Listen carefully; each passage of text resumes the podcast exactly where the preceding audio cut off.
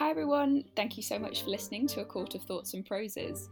We have reached 250 downloads, which is fantastic. Whoop. So here's a little extra sneaky cheeky peek into our creation process. It includes all the lovely swear words and all the times we've messed up, so enjoy. So obviously this episode will be explicit, it will have swearing in and adult content, so be be warned.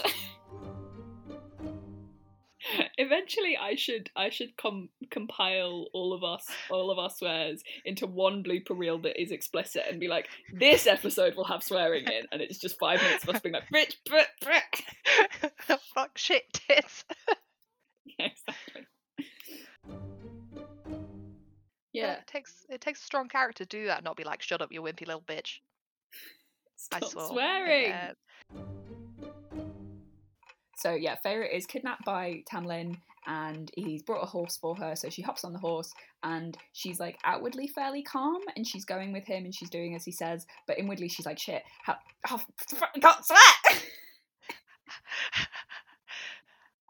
Okay, let's start again, shall oh. we? Wow, you'll oh, I forget that we can't swear. So basically, Feyre spends the entire first half of the chapter being like, I'm on a horse and I'm tired and I want to run away, but I can't run away because I'm so weak and I'm so tired and I'm so hungry, which I am also hungry right now. And then she goes and meets Lucien, and Lucien's a little bitch because he is a little. Aw, You can't swear. damn! I didn't dare look back at the cottage. We entered the line of trees. Darkness beckoned beyond. Come here, little kitten. What? Ooh, I am the darkness beckoning you. I thought you were still talking to Bilbo. oh, no. Come here, little kitten. I am the child catcher. Introduce yourself, damn it. it's time for everybody's favorite part of the episode the 60 second recap. 60 seconds. No. I suppose if you add us together. Oh. it's time. Right, shall we move into our theme of deception then? Do you want to go first? Had a mouthful of tea. I guess not then. Uh, yeah, I can go first, or you can go first. You know, whatever, whatever. Whether So you mentioned iron as a deterrent against ferry ferries. Don't wear iron if you want to go on a ferry. Um, Oh, I thought you said furries. also, that it will also repel furries. I can't stop talking about furries. Hey, if you want to make this a furry podcast, I'm out. Feyre and the furries. Doesn't it sound like a great band? Furry and the furries. Sorry, I had to get that out of my system. I'm good now. yeah, yeah, yeah. Ooh. Um,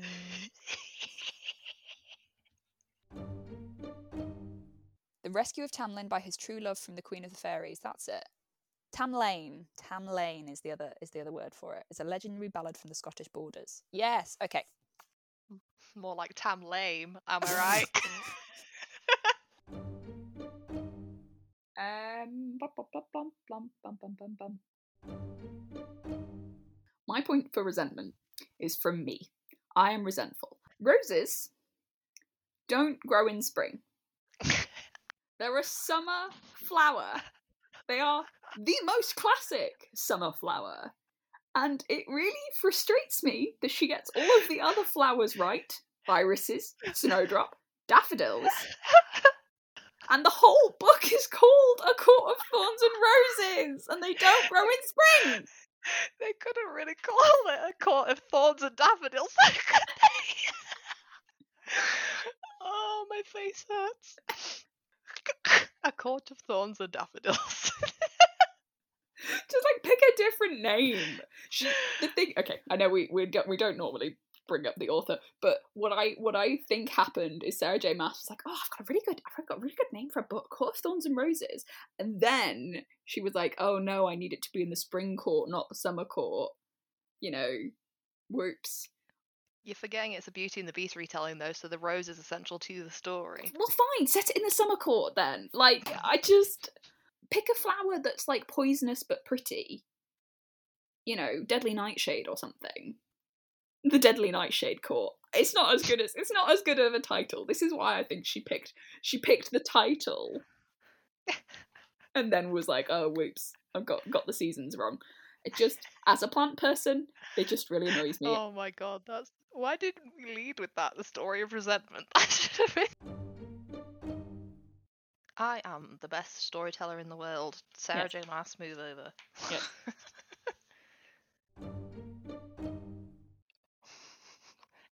ASMR.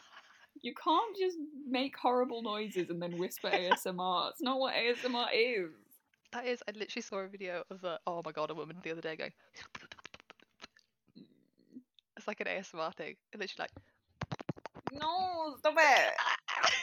Stop it. I have good headphones that goes right into my ear holes. I won't do podcasts with you anymore if you can't be trusted with a microphone. no! I haven't even got a HD microphone. Imagine how bad it's going to be when I get a good one. Ugh. oh dear. Right, should we move on to Oh, we have a new deep reading practice, which I'm very excited about. Really, I, I couldn't tell. Want does he practice like that? Practice. And despite her fiery temperature, her fiery temperature, despite her fiery temper, oh my god, Temper. despite her fiery temper. You can find us on Twitter, Facebook, and Instagram at ACOTAP Podcast. A C T O no P. Oh, A C O no T A P. That's it.